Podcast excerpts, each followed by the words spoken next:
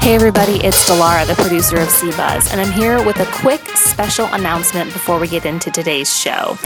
We're going to be recording CBuzz live in front of a studio audience on Friday, April 22nd. Dan Swartout will be sitting down with Matt Scantlin from Cover My Meds, and we are super excited for this inaugural first live podcast recording at Grooveview Studios. It wouldn't be the same without you, so make sure you head over to columbus.org and click on events to claim your seat because space is limited. I'm expecting a lot of CBuzz alumni to be there, and I'll be there as well. And I really want to make sure that you're there too. So I hope to see you on Friday, April 22nd, here in Columbus, Ohio, at Grooveview Studios when we record our podcast live. See you later. Hello and welcome to CBuzz, a collaboration between the Columbus Chamber, CD1025, and the Columbus Dispatch. We bring you the best stories from Columbus business owners, and I'm your host, Dan Swartout. Today's story is brought to you by Rev1 Ventures. Rev1 Ventures is a seed stage venture development organization that combines investment capital and strategic services to help entrepreneurs build products people want and help build companies that succeed. Today we're talking with Rob Underhill from Simple Fill. I'd like to welcome Rob to the show. Rob, thank you so much for being here. Hey, thanks for having us. Rob, tell us uh, and the listeners a little bit about Simple Fill. Your your idea, your company, the product that you have is fascinating to me, and I think it's going to be fascinating to our listeners as well. Well, Simple Fill's mission is pretty simple. Um, our uh, goal is to change the way America fuels its vehicles, and we want to do that with compressed natural gas. Um, compressed natural gas, as you may know, is a far uh, cleaner fuel than conventional fuels, gasoline or diesel. Right. You get the equivalent performance uh, from uh, natural gas. But there is an issue with natural gas uh, as a fuel, and that issue is that it needs to be compressed. Right. You know, at atmospheric conditions, natural gas doesn't isn't what we call energy dense.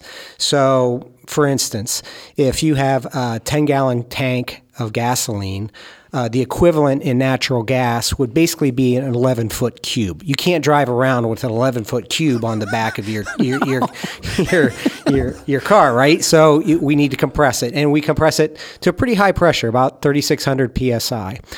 So um, our product. Um, That's it- pounds per square inch, right? pounds per square inch. Great. yes, I'm just putting it out there for the lay people out there. Yeah, no, thank you. So uh, our compressor is very different than the compressors that are used on the market today. Uh, we actually have licensed some technology from the Ohio State University, um, and then. Our chief technical officer, who is Fabio Chiara, he came over from Ohio State and is working with us full time now. Our compressor uh, uses a liquid to compress the gas. Uh-huh. And um, we call that a liquid piston. And the liquid piston idea isn't in and of itself anything brand new. Um, it's been around for about 100 years or so, but we've come up with some te- technology that allows us to induct the liquid into the pressure vessel or the pressure cylinder in a way that we don't get lots of gas bubbles in the liquid. Um, it, that makes for a healthier running pump. And um, it, it's just an overall better system. Now, I see a lot when I am involved or at special events, organizations like the Columbus Zoo, for example. I think they have a car or an automobile or a truck that says mm-hmm. powered by clean natural gas. And you'll mm-hmm. see these from time to time, but you don't see them very often, usually tied in with some sort of organization or event or specific company. Why don't we see more of those? Why is that rare now? And what are you doing at Simple Fill to take that from something you see only occasionally to something we might see more often on a grander scale? Yeah, no, that's a great question. And um, uh, the industry has really struggled with this because of compression. Uh-huh. Um, if you go out and install a, let's say, a, your normal filling station uh, size compressor, uh, and the infrastructure associated with that, you're looking at probably a million to a million and a half dollars just for one gas station. Now, Compare that to the equipment cost for a gasoline station. It's about a hundred to one hundred and fifty thousand dollars. So you're talking an order of magnitude greater. You're going to have to sell a lot of extra Skittles to make up you that are difference. going to have to, yeah, that's right. You are, and um, it's just not really viable. Right. And so you've got that, and then on top of that, you've got the the big three here in the United States that aren't going to convert their assembly lines over to CNG if there aren't any places to refuel them. So that's where Simple Fill comes in. Simple Fill's compressor is more affordable because we 90% of our compressor is made with off-the-shelf parts. Um, not only that, we actually cool the gas while we're, we're uh, compressing it, which means that we get higher efficiency than your standard compressor. Um, and then the last thing that we do is we eliminate one of the major uh, equipment uh, pieces of equipment. It's a, a dehydration system that's required. And because our liquid dehydrates the gas, we don't need that dehydration system. And that's really important f- for an automotive standpoint because you don't want wet gas. You, you don't. It- It'll freeze up in your fuel lines or develop methane hydrates, and it's just bad from an automotive standpoint. I don't know much of what you just said, but it sounds bad. I'm not going to lie. I don't want methane hydrates. I don't want No, that. you don't want that. Part of what you're doing at Simple Fill. it has kind of a component of social good with we are outfitting these cars, this method of transportation with a cleaner way of doing I think at a basic level, we all want to make a difference in one way, shape, or form. And, um, you know, for me, um, I want to make a difference in whatever I do. So if, if that means making a difference in my children's life, if that means making a difference in, uh, uh, y- you know, the business world, um, in my personal life, uh, with the relationship I have with my wife, whatever that is, I think we all want to make a difference. Right, And- right. and I've really sort of focused my life on that. How can I make a difference? How can I be um, a positive agent of of of change? Um, and so, yeah, I mean, to answer your question, sh- certainly, I mean, it, it, it really guides my life. and then you hook up with Rev One Ventures. Can you tell us a little bit about how that process came about? Yeah, well, um, the first of all, um, I just want to say that Rev One is an incredible support organization for Right. startups. Right.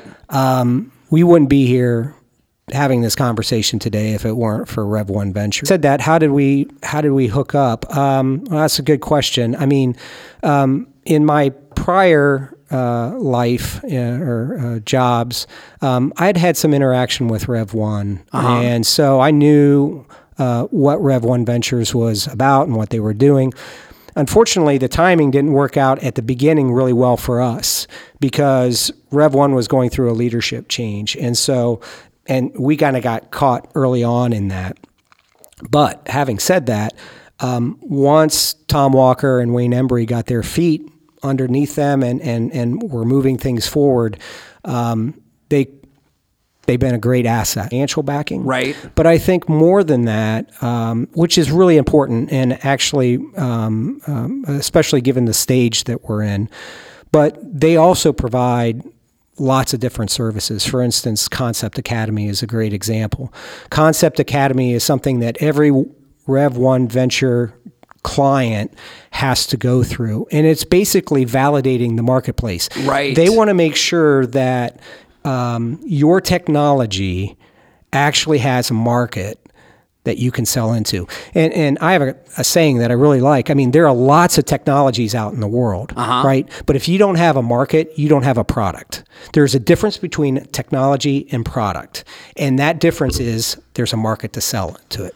We've had a previous CBuzz guests talk about that process and that it can be a little bit harrowing. It can be a little bit nerve wracking to have somebody come and tell you straight up, this is a go, this is good, there's a market, or hey, we love this idea conceptually, but you're not going to sell it to anybody. Yeah. I mean, there must have been some serious nerves as you're going through that process. Well, we no for us there weren't because we knew we had something. Okay. Um, so the technology was developed at the Center for Automotive Research at Ohio State, and uh, I mean, these guys have forgotten more about the automotive market than you know most people know. Uh-huh.